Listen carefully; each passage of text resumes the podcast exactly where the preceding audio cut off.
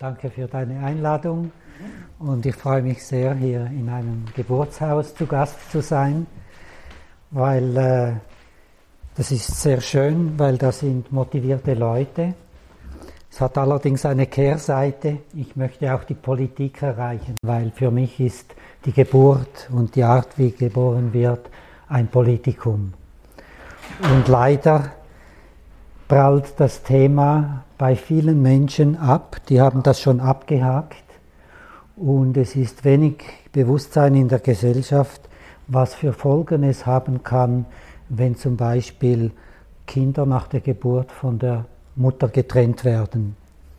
Das hat Folgen für das Individuum, aber auch für die ganze Gesellschaft, weil daraus entstehen Verhaltensweisen, wo versucht wird, die gegebene Situation aufs äh, Bestmöglichste zu meistern oder zu gestalten. Diese Verhaltensweisen werden oft ein ganzes Leben lang beibehalten und schaffen aber Unheil und Schwierigkeiten in Beziehungen im Erwachsenenleben.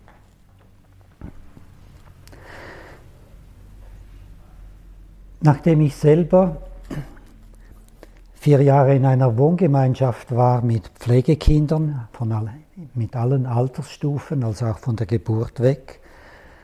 Äh, da hatte ich damals als junger Mann noch wenig, äh, wenig Erfahrung mit Kindern und ich fühlte mich sehr unbeholfen. Ja, schreiende Kinder gingen mir gar auf die Nerven und in mir war so eine Stimme, die so etwas sagte, ja schrei nur, du wirst schon sehen, das wird nichts äh, bringen.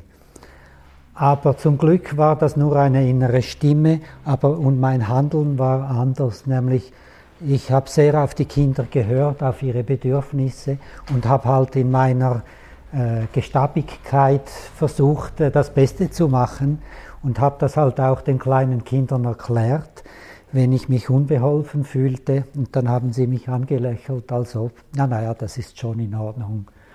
Und so habe ich gute Erfahrungen gemacht. Ich war damals auch der, die einzige erwachsene Person, die ganztags in dieser Wohngemeinschaft war, da ich das Haus anfangs ausgebaut habe, Heizung eingerichtet habe, Keller gegraben habe, gemauert habe, Platten gelegt habe. Und das war für mich sehr spannend zu sehen, dass die Kinder willig spielten, weil sie eben mich als Beispiel hatten. Und sie wollten alle Arbeiten, die ich machte, auch machen. Und das war sehr spannend. Da hat zum Beispiel ein Dreijähriger gesagt, ich möchte auch mal, als ich die Heizung eingerichtet habe, ich möchte auch mal ein Rohren 2 sagen. Und der hat so eine Viertelstunde lang geschwitzt und nachher hat er gesagt, oh weia, und du machst das den ganzen Tag.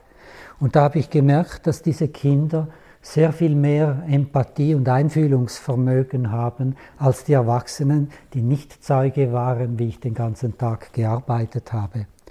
Und das zeigte mir auch, wie die Kinder kooperativ waren, wenn sie mir nicht gehorchen mussten, sondern wenn ich ein Bedürfnis äußerte, äußerte und sie die Macht hatten, Ja oder Nein zu sagen.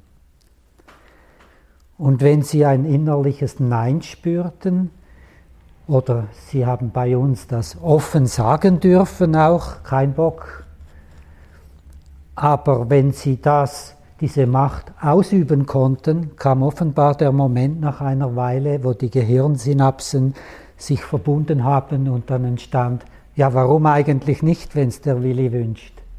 Aber sie haben das als Geschenk gemacht und nicht, weil sie gehorchen mussten.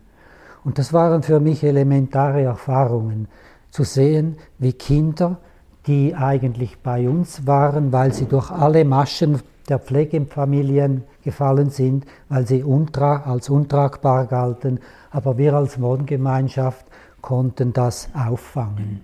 Und ich habe gesehen, was geschieht, wenn diese Kinder Möglichkeiten haben, mitzuwirken und nicht einfach gehorchen zu müssen. Ich habe dann in dieser Zeit auch gemerkt, dass ich einige Macken hatte. Also es war sehr, sehr spannend, als zwei, dreijährige, vierjährige sagten, Willi, warum schließt du eigentlich das WC ab, wenn du Pipi machst? Und ich habe verlegen gesagt, na ja, bei uns zu Hause habe ich das so gelernt, das war normal. Und sie haben dann gesagt, ja, aber warum äh, lässt du uns nicht mal schauen? Du kannst ja auch bei uns schauen. Und da habe ich gesagt, na ja, wenn ihr das wünscht, dann könnt ihr ja mal. Und dann musste ich aber verlegen eingestehen, es kommt nichts, wenn mir jemand zuschaut. Und ich habe damals noch nicht gewusst, warum das so war. Und ich habe auch noch nicht gewusst, dass ich später, als ich Vorträge hielt, alles gut vorbereitet hatte und Blackout hatte, weil als ich vor den Leuten stand und nichts kam, warum das war. Und ich wusste nicht, warum ich in der Schule ein Versager war, wenn es darum ging, Gedichte aufzusagen oder Rechnungen zu machen. Weil da war eine gleiche Instanz am Werk wie beim Pipi machen, nämlich unter Kontrolle geht nichts mehr. Und erst als ich viele Jahre später, also ich wurde eigentlich durch diese Kinder, durch die Fragen motiviert zu schauen und zu erforschen, ja, was ist denn mit mir los, dass ich nicht Pipi machen kann, wenn jemand zuschaut. Ja, sogar wenn ich selber nur allein bin und nur die Erwartung an mich habe, geht nichts. Nur wenn ich keine Erwartung mehr habe. Ich habe dann mich einige Jahre auf die Suche gemacht, welche Therapiemethode mir helfen könnte, da zu erforschen, was, was da geschehen ist in meinem Leben. Und ich bin dann auf Primärtherapie gekommen, in einem Zentrum, wo die Therapeuten auch Supervision zwischen sich machten. Da war ich in guten Händen, aber nach zwei Wochen, ich habe damals drei Wochen intensiv gemacht, und nach zwei Wochen, wo andere Teilnehmer rings um mich herum geschrien haben und bei mir kam nichts, da habe ich gedacht, naja, ich habe wohl kein Problem wie die anderen, mir geht es ja gut. Erst als mein Therapeut mich fragte, ja Willi, wie lange willst du noch Theorie, theoretisieren über Wilhelm Reich und seine sexuellen äh, Befreiungen? Und da habe ich gemerkt, oh weia, ich bin scheinbar falsch. Und da hat mich der Therapeut gebeten, nimm eine Stellung ein zu diesem Gefühl. Ich hatte auch den Eindruck, ja, wenn ich falsch bin, wird er mich vielleicht wegschicken, weil er nichts mit mir anfangen kann. Und das hat eine Angst in mir hervorgerufen. Und die Stellung, die dazu passte, war runtergekauert am Boden. Und ich habe mich gleich auf dem Töpfchen gesehen als kleines Kind von vielleicht ein halbes Jahr, acht Monate. Die Mutter von mir und die wollte, dass ich unbedingt ins Töpfchen mache. Aber es kam nichts. Und dann hat sie die Geduld verloren, hat mich allein gelassen und ging Mittagessen kochen. Und da ging es scheinbar. Aber äh, es geriet nicht ins Töpfchen, sondern daneben. Aber ich war ganz stolz. Und als die Mutter kam, habe ich ihr das Ding, das da rauskam, präsentiert. Schau mal, Mama, ich habe es geschafft. Aber da kam ein Wutausbruch und sie hat mich wütend auf mein Bettchen geschmissen und offenbar war da etwas falsch, aber ich wusste nicht was. Und das hat sich in mir eingeprägt, dass immer dann, wenn eine Erwartung war, hat mein Wille versagt.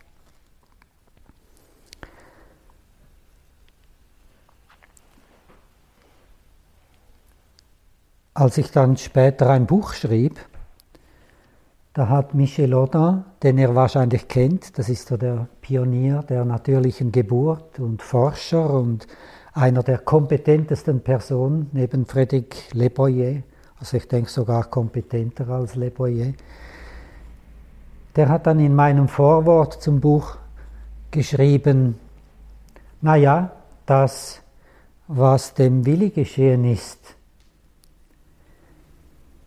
dass nichts kommt, das geschieht auch bei Gebärenden, wenn sie in der Klinik unter Beobachtung oder unter Monitoring stehen oder auch nur der subtile Stress, der durch einen Erwartungsdruck oder gute Ratschläge sind Schläge, Ratschläge. Weil all das, was die Gebärende ins rationale Denken bringt, hat zur Folge, dass die hormonellen Vorgänge zum Stillstand kommen und die Geburt geht nicht vorwärts. Und ich kenne viele Eltern, die eine natürliche Geburt wollten, aber in die Klinik gingen, weil sie da eben durch die Massenmedien beeinflusst gedacht haben, da ist der sicherste Ort. Und es ist auch so, dass das ein wichtiger Faktor ist, einen Ort aufzusuchen, wo ich Vertrauen haben kann.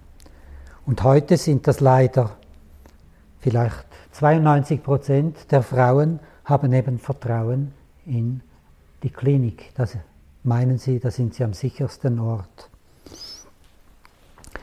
Aber in der Klinik, da herrscht ein ganz subtiler Stress, den viele gar nicht wissen, dass das Stress ist.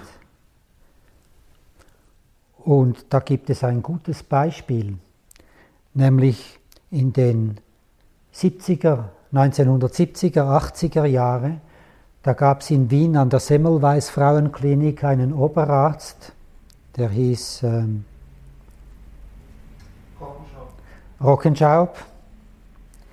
Der hat im Verlauf von etwa 20 Jahren 54.000 Geburten in dieser Klinik gehabt. 54.000. Und er hat das Geburtsgeschehen in die Hände der Hebammen gelegt und Ärzte wurden nur gerufen, wenn die Hebammen das für notwendig erachteten. Offenbar war dadurch gegeben, dass Zeit da war zum Gebären und dass die Gebärende ihrem Prozess, was gut für sie war, folgen konnte und nicht jemand reinredete. Das Resultat war 1% Kaiserschnittgeburten. Es wurde aber ein massives Mobbing gegen diesen Rockenschaub gemacht, auch von den Assistenzärzten, für die war das fast nicht ausstehbar, dass sie da nicht, dass die Geburten nicht unter ihrer Kontrolle stattfanden. Die meinten viele auch, das muss man kontrollieren. Aber gerade durch die Nichtkontrolle, natürlich wurde schon abgeklärt, ob eine Pathologie vorliegt, aber wenn das nicht der Fall war, dann war eben Zeit da und Stresslosigkeit. Und die 1% Kaiserschnittgeburt war nicht das Resultat von Fahrlässigkeit, sondern von Stressver Stress, Abwesenheit von Stress.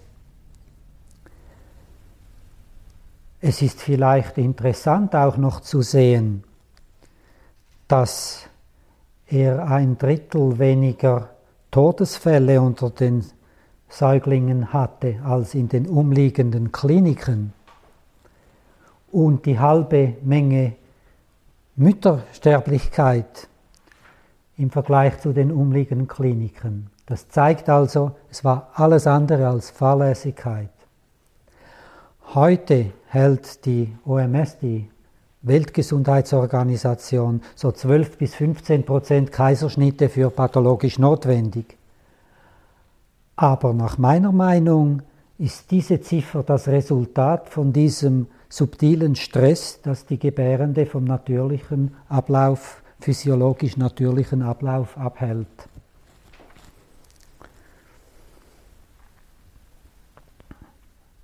Ich habe neulich einen Film, der heißt Microburst, gesehen. Da ist genau diese Kaiserschnittgeburt Thema. Es haben verschiedene Wissenschaftler mitgearbeitet. Das Resultat ist, dass durch die Kaiserschnittgeburt bisher Immunwissen über bestimmte Faktoren hat die Kaiserschnittgeburt zu einer Schädigung des Immunsystems oder dass das gar nicht aufgebaut wurde, geführt. Denn bei einer Geburt wird, bei der vaginalen Geburt wird das Kind, das eigentlich bakterienfrei ist, wird innerhalb wenigen Momenten von Mikroorganismen besiedelt, die, wenn es die Vagina passiert, eben Mikroorganismen sind, die für, das, für die das Kind Abwehrstoffe hat, hat Abwehrstoffe für alle in der Umgebung der Mutter vorkommenden Bakterien. Aber wenn es in fremde Hände kommt, wird es mit Bakterien besiedelt, gegen die es vielleicht keine Abwehrstoffe hat oder in der Klinik sogar solche, die antibiotikaresistent sind. Von daher ist es ja eine bekannte Sache, die drei Monatskoliken der Kinder.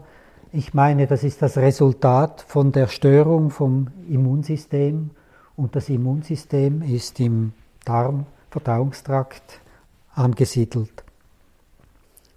Das bringt auch, dass Kinder bis fünf Jahren ähnlich hohe Krankheitskosten verursachen wie alte Menschen. Also es sind keine guten Risikofaktoren für die Krankenkassen. Und ich meine, dass das damit zu tun hat mit dem geschädigten Immunsystem. Und die Wissenschaftler in diesem Film Microburst sagen, es gibt ungefähr 20 Prozent mehr Zöliakie oder Asthma oder Kreislaufbeschwerden, Verdauungsbeschwerden also solche Zivilisationskrankheiten, die heute zu einer Geißel der Menschheit werden. Das ist mal die technische Seite der Kaiserschnittgeburt.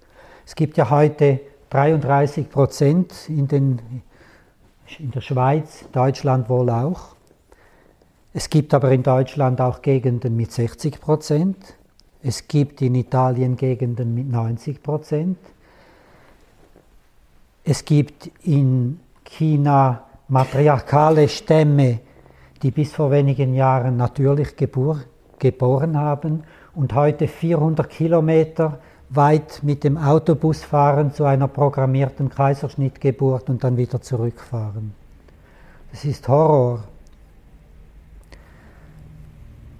Es ist wichtig, um das zu wissen, weil die Krankheitskosten steigen in einem Ausmaß, dass es nicht mehr bezahlbar wird für Normalverdienende. Und da steuern wir einem Kollaps entgegen, wo die Krankheitskosten so hoch werden, als überhaupt Verdienstmöglichkeiten bestehen. Und diese Wissenschaftler sagen, wir steuern darauf zu in, in vielleicht einem Jahrzehnt oder so. In der Schweiz haben wir die obligatorische Krankenversicherung, die steigt jedes Jahr zwischen 4 und äh, und 8 Prozent. Ich habe äh, ausgerechnet im Jahr 2012, dass wenn wir Geburten nach Rockenschaub oder eben Hausgeburten hätten, die auch stressfrei sein können, wenn die Hebammen nicht gleich aufgehängt werden, wenn ihnen ein Fehler oder ein Zufall geschieht, der eben auch in Kliniken geschieht, aber bei freischaffenden Hebammen ist es beinahe ein krimineller Akt, währenddem Ärzte in der Klinik alles getan haben und nie angeklagt werden, auch wenn sie immense Schäden in den Brutkästen hervorrufen bei den Kindern. Jedenfalls sind die Hausgeburtshebammen am Aussterben, weil auch die Versicherungsprämien so ungleich hoch sind. Ich habe vor im Jahr 2012 ausgerechnet, dass wenn die Geburten, die stressfrei sein könnten und natürlich sein könnten, an einem Ort geschehen, wo eben eine warme Atmosphäre ist oder eben bei einer Hausgeburt, dass in der Schweiz ein Einsparungspotenzial von einer halben Milliarde im Jahr ist. In Deutschland wären es etwa dreieinhalb Milliarden im Jahr. Aber weder der Bundesrat, der zuständig ist für das Gesundheitssystem, noch die Krankenkassen haben dem Beachtung geschenkt, diesem Einsparpotenzial. Und ich habe gemerkt, alle, die verbandelt sind mit Krankheitsheilung, die haben Interesse, Interesse zu verdienen und nicht das möglichst preisgünstig zu gestalten. Und da sind wir gefordert, als bewusste Menschen dem eben eine andere Wahl zu treffen und diese Informationen zu verbreiten.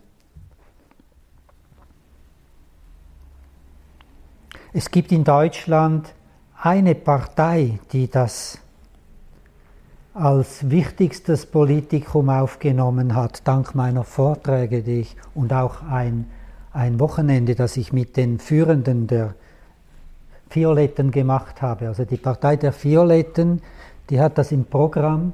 Es hat aber beinahe zu einer Parteispaltung geführt, weil die Hälfte, die eben keine Erfahrung hatten mit die, äh, zu diesem, in diesem Bereich, die haben gefunden, nö, das ist kein Politikum, mit dem wir Wahlen gewinnen können.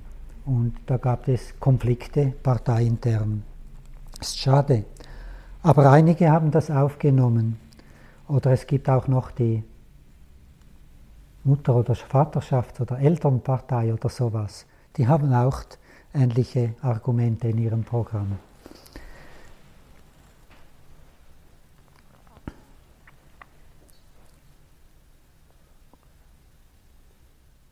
Ja, ich komme zurück da, wo ich Therapie gemacht habe. Ich habe anschließend in einer Wohngemeinschaft gewohnt mit einem Dutzend Menschen, die Therapeuten werden wollten, aber die beschlossen hatten, oder wir hatten beschlossen, ein Jahr lang zu erforschen, was in uns angelegt ist. Dazu haben wir uns ein Jahr lang jeden Tag etwa sechs Stunden im gleichen Raum aufgehalten. Nackt, ohne Schutzmechanismen. Und wir hatten einen Vertrag, dass wir Sexualität nicht ausagieren, aber dass wir Zuneigung, Massage, Umarmung, Anziehungskraft, oder Distanz, dass wir das einander zeigen und auch eben kuscheln vielleicht. Das hat dann, das war sehr, sehr wirksam. Wir hatten den Vertrag, dass wenn bei jemandem Gefühle angerührt sind, durch zum Beispiel Eifersucht oder dass er sich ausgeschlossen fühlt beim Kuscheln, dass er dann den Gefühlen nachgeht, wie das ein kleines Kind tun würde, das sich noch nicht kontrolliert. Dass er aber auch jemand aus der Gruppe auswählt, um ihn zu begleiten. Jemand, der nicht in den Konflikt verwickelt war. So waren wir wechselseitig in der Rolle Therapeut oder Klient ohne ein therapeutisches Gefälle. Wir hatten zwar Therapeuten auch dabei, aber die waren Klienten von uns, wie wir von ihnen begleitet wurden. Das war sehr interessant.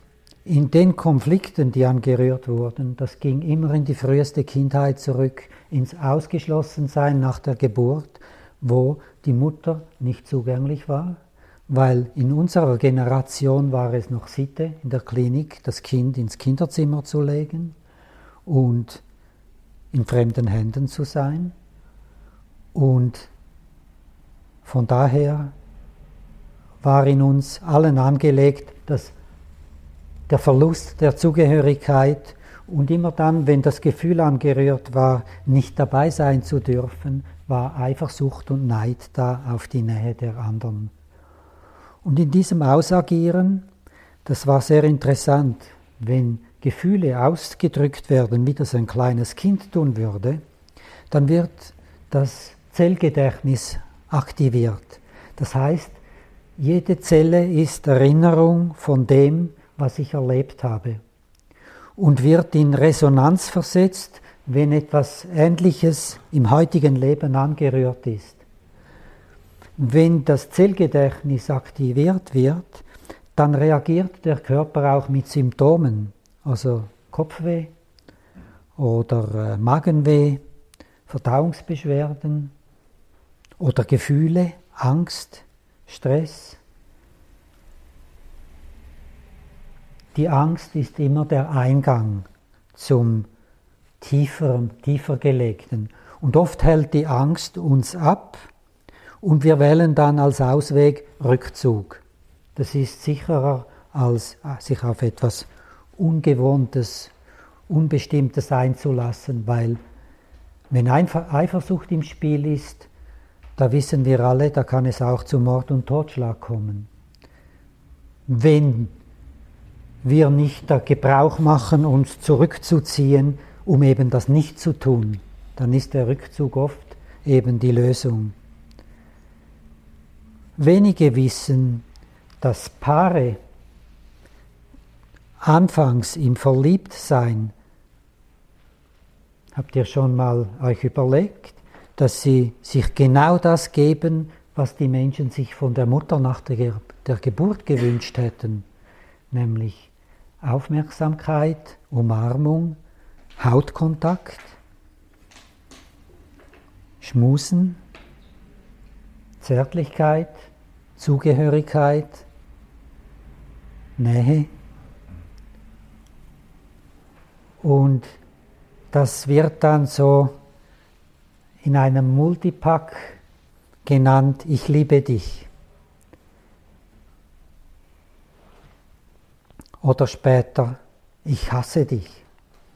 Es ist wichtig zu wissen, wir lieben nie eine Person sondern Verhaltensweisen, wo wir uns geliebt fühlen. Wir hassen nie eine Person, sondern wir hassen Verhaltensweisen, die uns kränken oder wo wir uns nicht geliebt fühlen.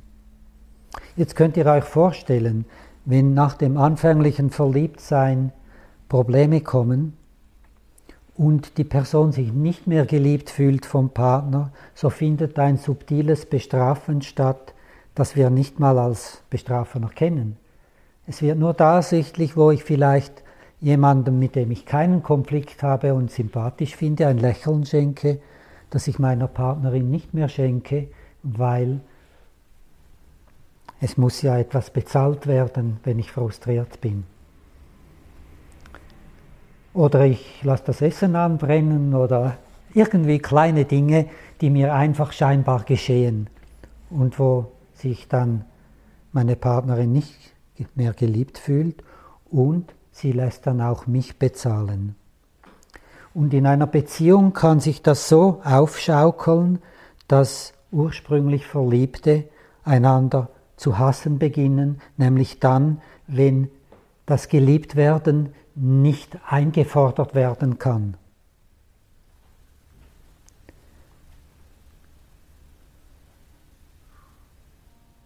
In meinem Prozess drin habe ich, oder in meinen Prozessen drin habe ich immer wieder die Erfahrung gemacht, wenn ich eben dieses Gefühl ausdrück, ausdrücke, das in mir bei Eifersucht oder Neid angerührt ist oder Hass,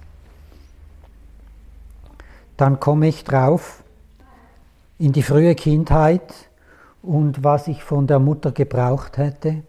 Und vielleicht war die Mutter nur hinter einer Scheibe sichtbar, vielleicht sogar mit einem größeren Bruder oder einer Schwester, mit dem sie Zärtlichkeit teilte und sagte, au schaut mal, der Willi, wie schön der ist. Aber wir waren getrennt und ich habe nur erlebt, dass Mutter mit jemandem anderen zusammen ist oder sie vielleicht nicht mal mehr erkannt nach einigen Tagen. Ich habe die Erfahrung gemacht, dass nach dem ursprünglichen Verliebtsein, wenn Konflikte da waren, dass eigentlich mein Gefühl ähnlich wie das als Säugling war, wenn die Mutter hinter einer Scheibe war und meine Partnerin hinter einer Scheibe ist oder hinter einer Wand der Abschottung. Und das ruft dieselben Gefühle hervor, die ich damals als kleines Kind hatte. Aber wenn die Mutter mich dann endlich genommen hat, war ich so froh, endlich in Geborgenheit zu sein, dass ich das nicht verspielen wollte, indem ich Wutäußerungen machte, wie das vielleicht kleine Kinder tun, wenn sie sich geliebt fühlen und nicht Angst haben müssen, gleich wieder ins Bettchen zurückgelegt zu werden. Und das war, das war eben meine Falle in Liebesbeziehungen, dass ich immer wieder an diesen Punkt kam, wo, ich, wo sich eine Beziehung auflöste, weil wir uns eben nicht mehr liebten. Aber in dieser Forschungsgruppe, von der ich vorher erzählt habe, wo wir ein Jahr lang im gleichen Raum waren, ja, wir waren sogar, haben zehntägige Intensivphasen gemacht, wo wir 24 Stunden lang im gleichen Raum waren, Tag und Nacht. Und da haben wir auch Therapeuten eingeladen, die diese Erfahrung machen wollten. Und das war sehr, sehr spannend, weil da habe ich gemerkt, dass wenn zum Beispiel, wenn ich mit jemandem kuschle, sagen wir mit einer Frau, wir sind vielleicht sogar sexuell erregt, aber wir agieren das nicht aus, aber bei mir als Mann ist es sichtbar, dass ich erregt bin und das kann sehr starke Gefühle in anderen, die das sehen, auslösen. Und ich habe gesehen, wenn diese Personen, die dann in diese Wut reingingen, begleitet und nach bestimmten Regeln Ausdruck fanden, also zum Beispiel Wut, es geschieht alles nach dem Lustprinzip. Wenn ich Wut habe, habe ich Lust zu schlagen oder zu schreien. Wenn ich traurig bin, habe ich Lust zu schreien, zu weinen. Wenn ich fröhlich bin, habe ich Lust zu singen, zu hüpfen oder zu lachen. Wenn also Wut da war und das Zellgedächtnis dadurch durch den Ausdruck der Wut aktiviert wurde und die Person in, in Regression kam und praktisch die Geburt und die Situation danach nochmals erlebt hat, dann ging schon lange vorher sexuelle Gefühle weg und es kam eine Art Brutpflegetrieb auf und Empathie und eine Art Mutterschaftstrieb. Dieser schreiende Säugling, der so wütend tobt, der ist willkommen in unserem Kreis. Und das ist dann auch geschehen. Wenn diese Person, die in Regression ging, erlebt war, hat, dass sie nach der Geburt liegen gelassen wurde und nach der Mama gerufen hat.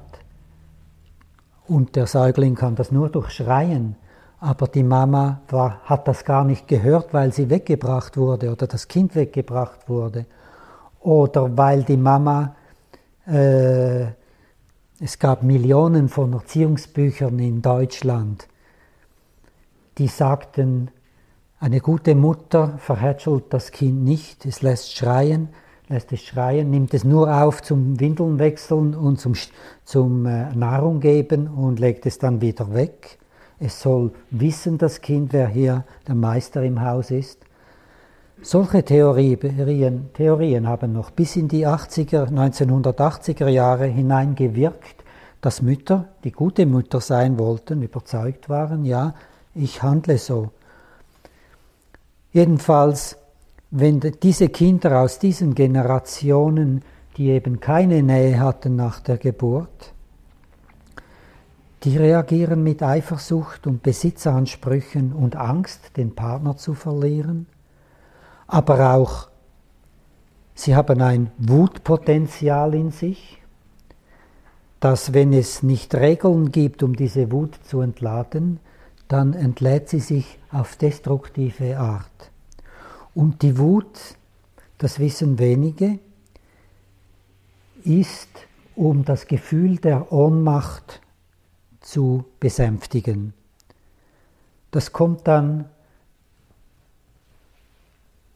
respektiv nicht die Wut, sondern die Gewalt, die daraus resultiert. Gewalt ist der Versuch, die Ohnmacht zu beseitigen. Und es ist die alte Ohnmacht aus der frühen Kindheit, wo die Person als Kind ausgeliefert war den Gegebenheiten, dass die Mutter nicht erreichbar ist es nicht hört oder auch nicht fähig ist, ähm, sich gegenüber dem Personal, das sagt, wir bringen das Kind ins Kinderzimmer, sich gegenüber dem Personal durchzusetzen, weil da beißt sich die Katze in den Schwanz, nämlich wer in früher Kindheit in seinen Bedürfnissen nicht gehört wurde oder sogar diese Bedürfnisäußerungen jemandem auf die Nerven gingen und das Kind bestraft wurde, das äußert diese elementaren Bedürfnisse nicht mehr aber es lernt Bedürfnisse zu äußern, die erfüllt werden. Nämlich nach Milch zu schreien. Das ist sozial akzeptabel, das Kind soll ja nicht verhungern. Oder Pipi in die Windeln gemacht zu haben oder Kaka in die Windeln gemacht zu haben. Aber das Kind ist nicht mehr fähig zu sagen, wenn es dann einmal sprechen kann, ich möchte auf den Arm genommen werden, in die Arme genommen werden.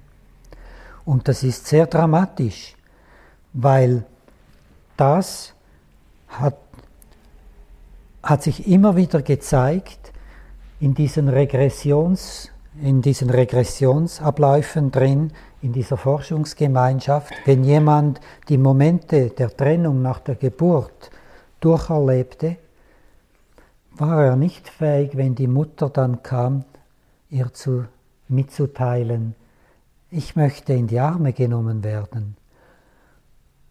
Oder wenn das Kind mal in den Armen war, erst mal zu strampeln und die Mama wegzustoßen, wenn es zu lange gedauert hat, weil die Mama vielleicht als Fremde erscheint. Aber es ist auch ein Auschecken. Ja, hält denn deine Absicht, mich zu halten, ist die tragfähig oder gehe ich dir auf die Nerven, wenn ich strample und werde dann wieder weggelegt?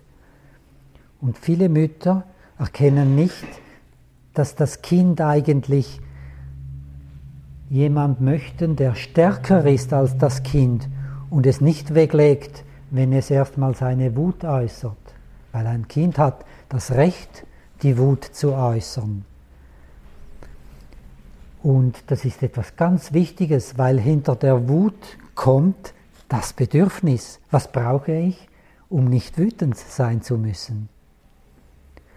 Und in diesen Prozessen drin, in der Forschungsgruppe, da war vorerst auch mal die Unfähigkeit, als neugeborener, erwachsener Säugling sagen zu können, Mama, ich möchte in die Arme genommen werden. Das war total vergessen.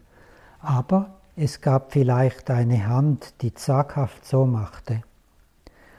Und der Körper erinnert sich an die Bedürfnisse.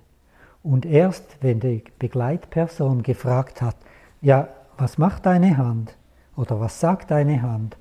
Dann kam ein zaghaftes, ja, ja, ich suche einen Kontakt des kleinen Kindes, erwachsenen Kindes in der Regression drin.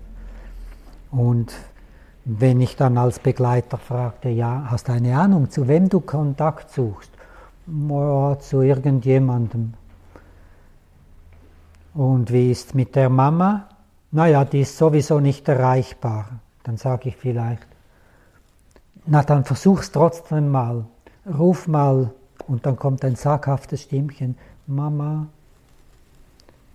5% der Energie, die ein Säugling hat. Und dann mache ich aber Mut und sage, jetzt mach's nochmals.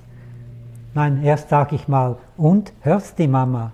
Dann kommt vielleicht, nein, sie ist gar nicht da. Oder es kommt, nein, sie reagiert nicht, sie schaut nur.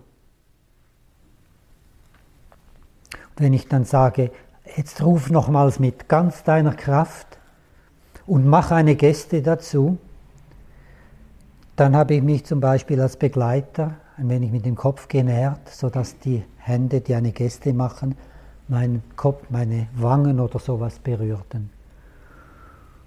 Und augenblicklich wird dann der Klammerreflex ausgelöst, mit dem Kinder auf die Welt kommen. Und der Klammerreflex ist etwas ganz Wichtiges, weil Äffchen, die klammern sich an der Mutter an, die sind trageleicht. Und eigentlich wäre auch, es auch das Menschenkind, dass es trageleicht wäre, wenn die Mütter das erkennen würden, dass sein größtes Bedürfnis wäre, am Körper getragen zu sein oder Hautkontakt nach der Geburt zu haben. Das ist das größte Bedürfnis des Kindes. Das kommt vor dem Gestilltwerden. Und Kinder, die auf den Bauch gelegt werden, haben sogar die Fähigkeit, selber zur Brust zu kriechen und wissen noch gar nichts mit der Brust anzufangen. Aber wenn sie mal da sind und ein wenig so rumschnuckeln können, kommt plötzlich durch den Geruch oder den, den Kontakt mit den Lippen, kommt das Saugen auf und es probiert aus. Und es muss nicht angelegt werden, sondern es muss Zeit haben, um zu erforschen, was es möchte. Und wenn ein Kind in der Klinik zur, oder nicht nur in der Klinik oder auch bei in einer Umgebung, wo gedacht wird, das Kind braucht Hilfe, dass dann oft jemand zuvorkommt, der glaubt zu wissen, was das Kind braucht, nach einem Konzept, bevor das Kind überhaupt spürt, was es möchte. Dadurch macht der Mensch als Lebenserfahrung, jemand, weiß, jemand anders weiß es besser als ich, was ich brauche. Und es wird dann im Leben immer das ganz leicht daneben sein, neben dem, was ich mir eigentlich wünschte. Wenn ich nicht genau sagen kann, was ich bräuchte, um geliebt zu sein. Und da kommen wir eben auf das Multipack zu sprechen. Ich liebe dich. Und ich beginne mich zu fragen, aus was besteht es, dass ich mich geliebt fühle?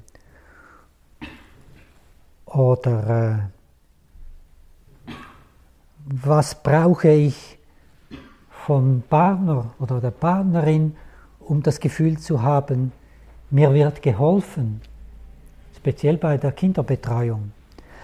Ich habe in Italien wunderbare Frauen, später auch als Paare, Frauen erlebt, die von ihren Männern im Stich gelassen wurden. Die hatten eine natürliche Geburt, die haben das Kind im Tragetuch getragen, die hatten wunderbare Kinder, die, die die Bedürfnisse äußern konnten und praktisch sie äußern konnten, ohne erst weinen zu müssen. Aber durch die Partnerschaftskonflikte kamen die, wurden die Kinder zu einem Symptomträger, haben den Schmerz ausgedrückt, den die Erwachsenen nicht wagten auszudrücken. Und die Mütter kamen an, an den Rand der Erschöpfung und des Burnout und fanden keine Hilfe, weil der Partner, der hat sich abgesagt und war im, in der Bar zu Hause oder äh, hat sich getrennt. Und wenn diese Frauen, es ist in Italien oft passiert, dass Frauen, die in dieser Art Überforderung waren, ihre Kinder aus dem, vom Balkon geschmissen haben. Ganz tragisch. Und ich habe mir gesagt, bevor diese stillenden Mütter in ihrer Überforderung etwas tun, öffne ich meine Gruppen auch für Mütter, für ein, zwei Mütter mit zu stillenden Kindern. Und anfangs hatte ich sehr Bedenken, naja, also ich spreche jetzt von meinen heutigen Gruppen oder in den letzten paar Jahren. Ich habe anfangs gedacht, naja, was geschieht, wenn solche Säuglinge miterleben, wenn ein Erwachsener seine Wut ausdrückt und quasi äh, tobt und schlägt und schreit. Und das war sehr interessant. Diese kleinen Kinder war, haben gar nicht panisch reagiert, sondern sie haben interessiert geschaut, als ob es ein, ein, ein äh, Spielkamerädchen wäre, das halt da ein wenig tobt. Und als dann gar ihre Mütter in so einem Prozess depressiv weinten und anschließend hinter der Depression die Wut auf ihren Partner kam und das Ausdruck fand, auch da haben die Kinder interessiert zugeschaut. Sie hätten zwar vielleicht im Moment die Brust wollen, aber und haben deswegen geweint, aber nicht, weil sie irgendwelche Panik hatten. Aber ich war immer noch sehr misstrauisch.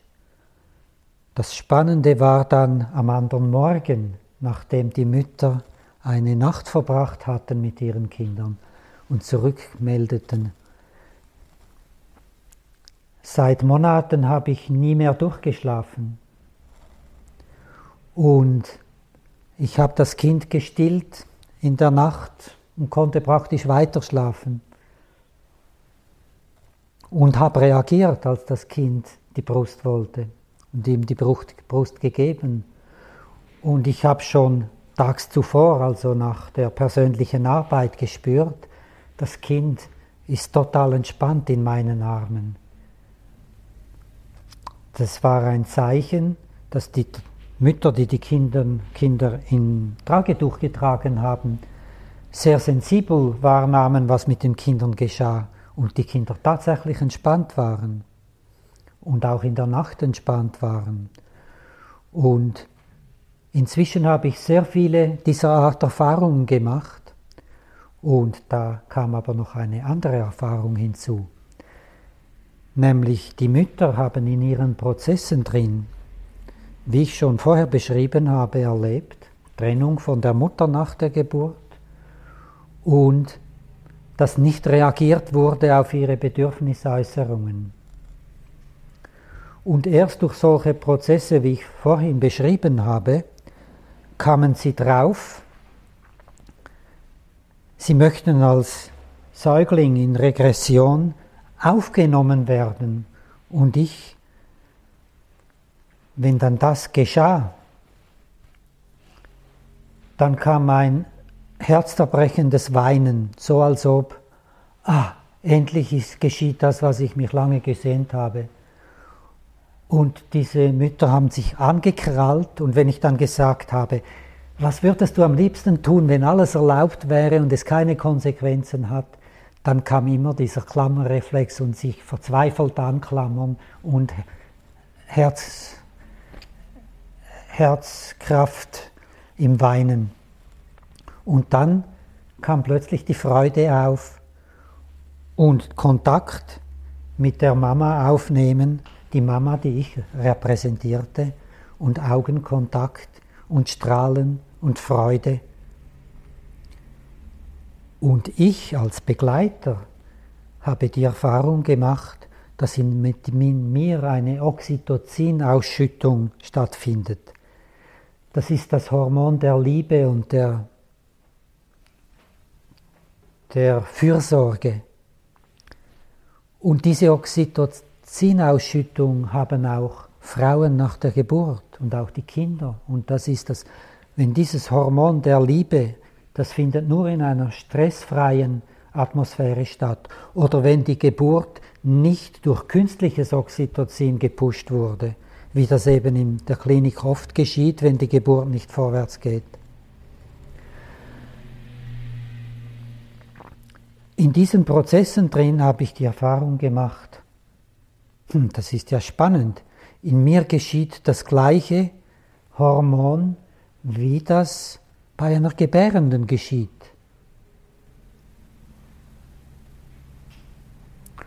Aber es kam noch etwas anderes hinzu.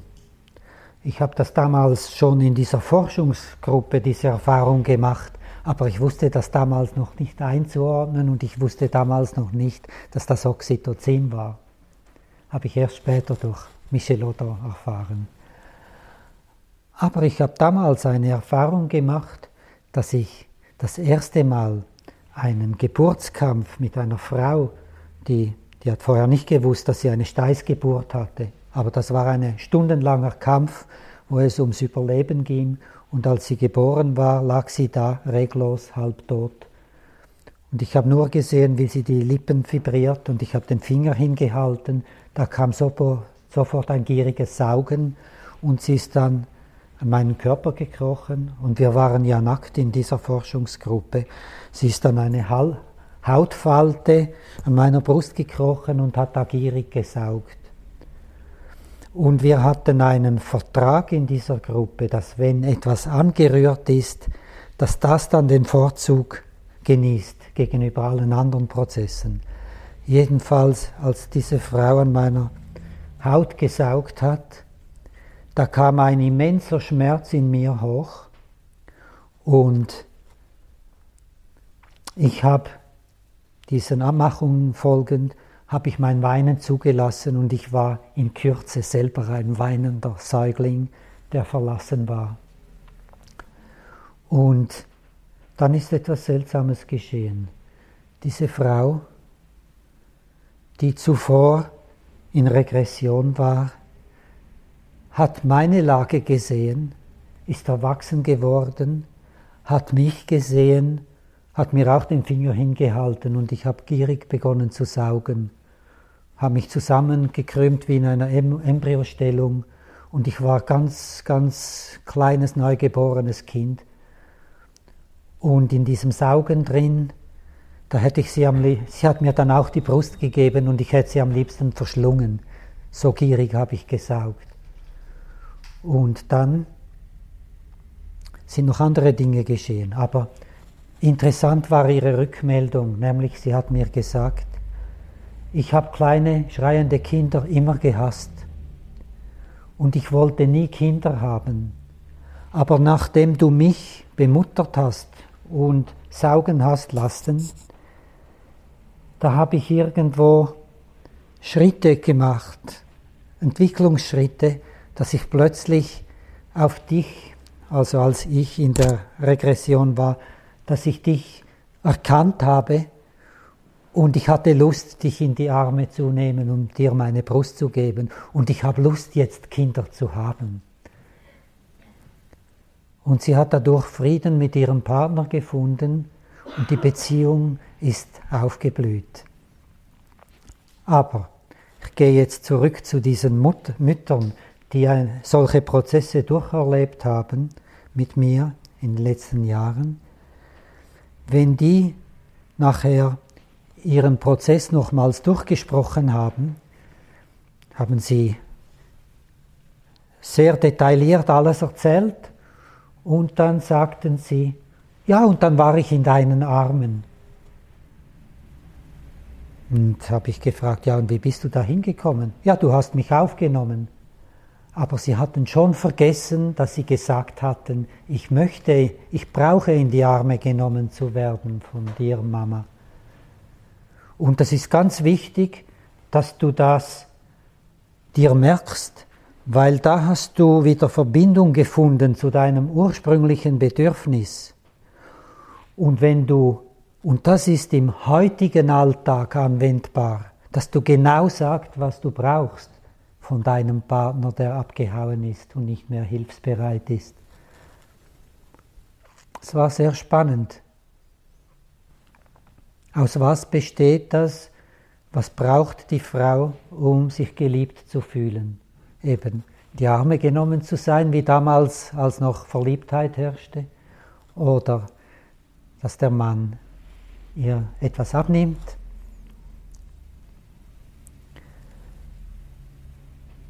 Das Gleiche trifft zu, wenn die Frau sagt, ja, wir leben in einer Kultur der Vorwürfe, denn wer seine Bedürfnisse nicht äußern kann, der macht Vorwürfe. Und hinter den Vorwürfen wird nie sichtbar, was das wirkliche Bedürfnis wäre sondern der Partner fühlt sich dann nur schuldig und er hat kein Instrument in der Hand, um sein Verhalten ändern zu können oder um eine Weile zu überlegen, nö, kein Bock dich zu umarmen, aber vielleicht, wenn er diese Macht gehabt hat, kommt er und es keine Folgen hat, wenn er Nein sagt, kommt er vielleicht zum Punkt, wo er sagen kann, naja, warum eigentlich nicht? Und er hat dann etwas Wertvolles zu schenken. Aber in einer Kultur der Vorwürfe hat der Partner nie etwas zu schenken, sondern fühlt sich nur beraubt, wenn er was gibt. Und das war dann sehr interessant. Die Partner dieser Frauen, die, hab, die hatten keine Lust, vorerst mal mit mir ein Seminar zu machen, weil die Problemträger waren für sie die Frauen. Und der Mann hat erst ein Problem, wenn die Frauen Kreuzbär haben. Das ist sehr spannend. Jedenfalls diese Männer, die hatten oft, also mit der Frau zusammen schon ältere Kinder, die sie gehütet haben und dann in der Mittagspause kamen und sich im Korridor getroffen haben. Und die hatten dann einen Austausch und haben gesagt, hm, seltsam, es hat sich etwas geändert in der Beziehung, aber ich weiß nicht was. Und dann sagten die anderen, ja, bei mir auch. Und dann waren sie sehr neugierig und haben gefragt, ob sie einen Nachmittag mit mir machen können. Das war spannend. Diese Scheißkerle von Männern, wie die Frauen sie nannten, das waren herzensgute Menschen und hilfsbereite Menschen. Eigentlich Männer, wie sie sich jede Frau wünschen könnte. Aber wenn sie helfen wollten, haben sie immer das Falsche gemacht und haben Kritik auf sich gezogen und haben mit der Zeit resigniert und eben nicht mehr geholfen und die, Mann, die Frau im Stich gelassen. Wenn die Frau sagte, du liebst mich nicht mehr wie damals, ja, dann haben wir sie vielleicht, weiß nicht, einen Pelzmantel oder äh, eine Pizza nach Hause gebracht. Aber es war falsch. Und da haben sie halt resigniert. Aber als die Frauen sagten, ich möchte, dass du mich umarmst oder ich möchte mir am Morgen Viertelstunde liegen bleiben und dass du die Kinder trockenlegst oder shoppen gibst oder sowas und mir einen Kaffee ans Bett bringst und solche Dinge. Da haben die Männer waren hilfsbereit und die Liebe und damit auch wieder die Sexualität ist aufgeblüht zwischen diesen Menschen. Und das zeigt mir, wie wichtig es ist, diese Fähigkeit, Bedürfnisse zu äußern, wieder zurückzugewinnen. Das hat unheimliche Auswirkungen in, in einer Partnerbeziehung und auch in beruflichen Situationen, im ganzen Leben oder auch im Umgang mit Kindern. Wie schon erwähnt, der andere Mensch hat dann etwas in der Hand, das wertvoll ist zu geben. Bei Vorwürfen hat er nichts Wertvolles mehr. Hm? Ich selber war so ein Kind, das seine Bedürfnisse nicht mehr äußern konnte. Als ich so neun, zehn Jahre alt war, ich hatte einen fünf Jahre jüngeren, Brü jüngeren Bruder, der durch Geburtsumstände und sein Leiden besonders die Empfehlung von den Ärzten mitbekam, dass er besonders viel Liebe von meinen Eltern nötig hat. Er war fünf Jahre jünger als ich und ich wollte ein Spielkamerädchen, aber meine Spiele waren nicht das, was der jüngere Bruder gern gehabt hätte und so kam es oft zum Weinen. Abends kam mein Vater nach Hause, der durch, meinen, durch seinen Chef gemobbt wurde und eine aufgestaute Wut hatte und seine erste Frage war, war der Willi heute brav? Und die Mutter hat gesagt, nein, nein, er hat wieder seinen Bruder zum Weinen gebracht. Und dann hat sich dieser Frust, den mein Vater nach Hause gebracht hat, in Schläge äh, wiedergefunden äh, auf meinen Hintern. Und eines Tages, da habe ich mich zurückgezogen nach den Schlägen und habe so vor mich hingezischt, dieser Scheißkerl. Und er hat das gehört. Und wir waren in einer Familie, wo so etwas nicht gesagt wurde. Der ist eingetreten und hat gesagt, was sagst du da? Und hat mich nochmals verkloppt. Ich ging dann nachher ins Zimmer und wie das in der Schweiz praktisch Standard ist, jeder Mann, der Militärdienst leistet, hat seine Armeegewehr zu Hause im Schrank und äh, eine Schachtel mit Munition. Ich wusste, dass meine Mutter oder meine Eltern kommen würden, um zu sagen, ja, jetzt ist wieder gut, wir lieben dich, ja, dein Vater hat es nicht so gemeint, wie du das empfindest. Und im Wissen, dass sie kommen werden, habe ich das Gewehr aus dem Schrank geholt, habe den Hahn gespannt und stand da mit dem Gewehr im Anschlag. Und meine Eltern waren schockiert da in der Türe und haben gesagt, ja, was ist denn los? Und ich sagte, ich möchte geliebt werden, sonst schieße ich. Sie waren erstaunt und sagten, na, wir lieben dich doch. Du hast ein Dreirad oder ein Rad oder du hast äh, ein eigenes Bett, du hast zu essen, du hast ein Dach über den Kopf. Und weißt du, viele Kinder auf der Welt, die haben das alles nicht. Und das alles ist Ausdruck von unserer Liebe. Und der Papa, der geht arbeiten, damit wir das Geld haben, um dir diese Wünsche zu erfüllen. Und ich war da wie ein begossener Pudel und wusste nicht, was sagen. Und habe dann ausgehandelt, dass ich das Gewehr weglege, wenn ich nicht bestraft werde. Aber ich konnte nicht sagen, was ich brauche, um mich geliebt zu fühlen. Erst als ich als Erwachsener dann Therapie machte, habe ich die Situation wieder erlebt und erstaunlicherweise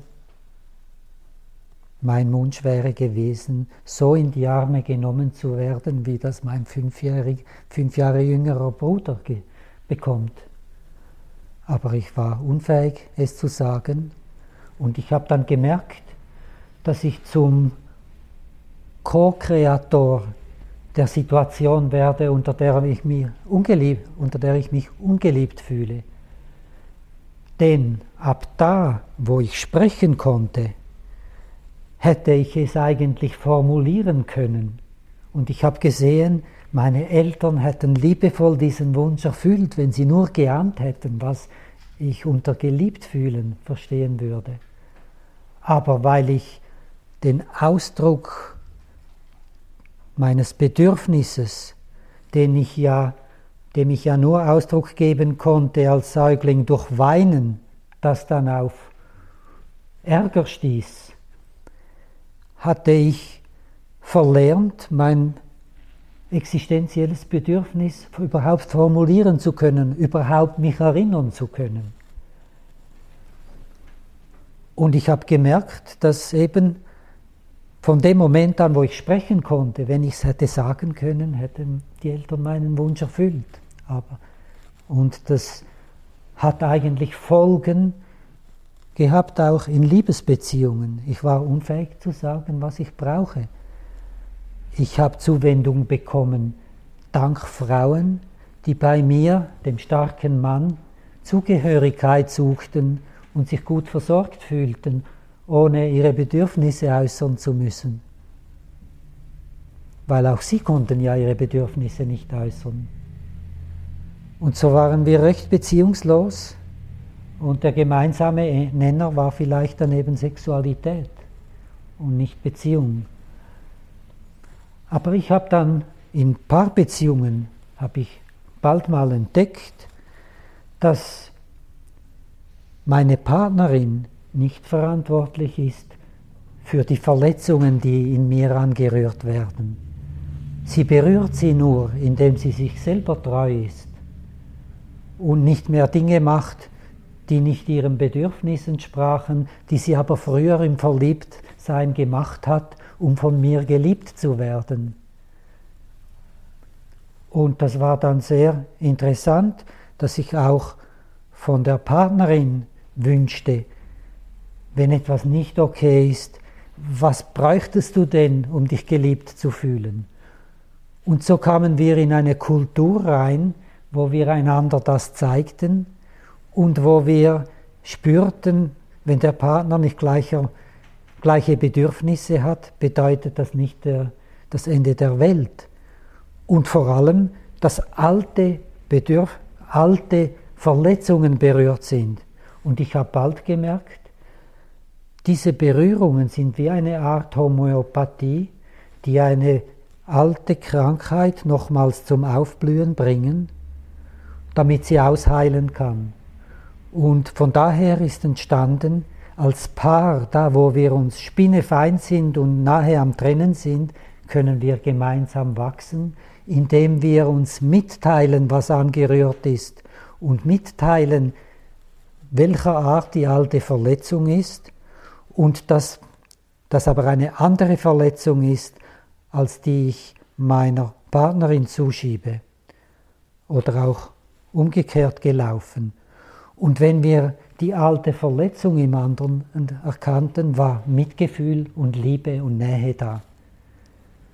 Und von daher, wenn ehemals Verliebte nur die Trennung kennen, werden sie eben sich in, erneut in eine Person verlieben, die wieder die alte Verletzung anrühren wird, weil andere, die nicht diese Struktur haben, sind im Verlieben gar nicht interessant. Von daher beinhaltet das Verlieben etwas sehr Positives, wenn wir erkennen, wenn die Liebe sich vermindert, wie wir gemeinsam wachsen können. Und das ist quasi das Geheimnis auch in den Seminaren, die Bastian und ich machen, also dass das ein Punkt ist, in der frühen Kindheit zu erforschen, was ist angerührt in heutigen Verletzungen und wie können wir anders, konstruktiver damit umgehen, umgehen, um ganz zu werden. Und dazu brauchen wir ein Du, das an die Verletzungen rührt. Sonst führen wir ein oberflächliches, oberflächliches, eine oberflächliche Beziehung. Und das ist etwas Wunderschönes. Ja, und ich würde gern mit dem jetzt beenden und freue mich, wenn ihr da auch Erfahrungen oder Beiträge habt, die ihr einbringen möchtet.